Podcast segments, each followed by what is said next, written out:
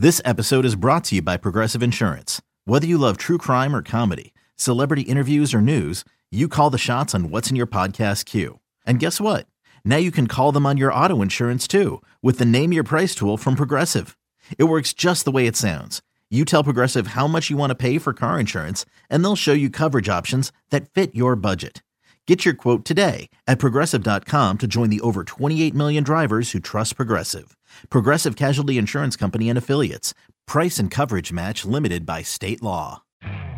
You could spend the weekend doing the same old whatever, or you could conquer the weekend in the all-new Hyundai Santa Fe. Visit HyundaiUSA.com for more details. Hyundai, there's joy in every journey. Cheeseheads. Cheeseheads. Get on your feet. It's Curd and Long. Hosted by Sparky Fifer and Ryan Horvath. Uh, topic number two here with Sam Holman. List the positions in order that you would like to see the Packers draft early. And when I say draft early, I essentially mean the first two days. So rounds one, two, and three. Because once we get to day three, four through seven, you know, if we want to say that the draft is a crapshoot in general, I guess I don't agree, but if that's what you want to say, fine. But four through seven is definitely more of a crapshoot than even one through three are, probably, in my opinion, once we get to that. And that's where teams are made, right? Teams are made in rounds four and five. A lot of times you see these guys, uh, third rounds tend to, you know, destroy general manager reputations in Green Bay.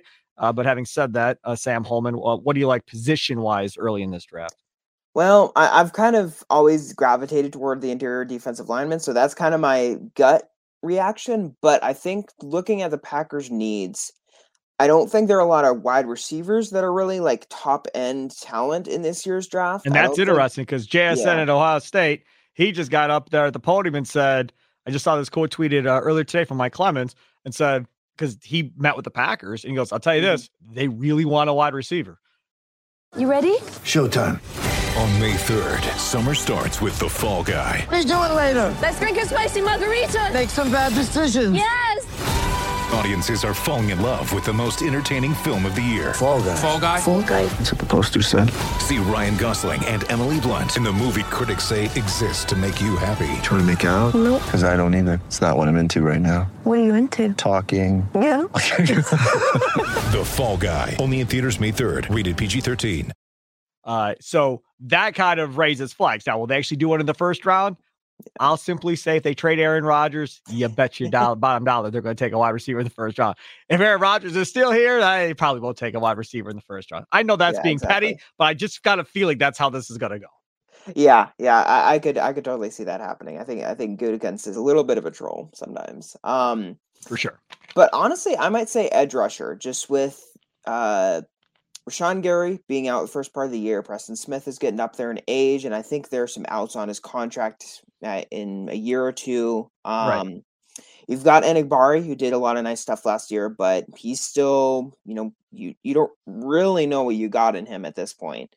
Um, and I think that, you know, if someone like Tyree Wilson fell to the Packers, I think that that would be, uh, be an awesome outcome. But you know, there's some talk around Nolan Smith, who really impressed. That Van uh, Ness kid in Iowa is getting a exactly, lot of love. Too. Yeah.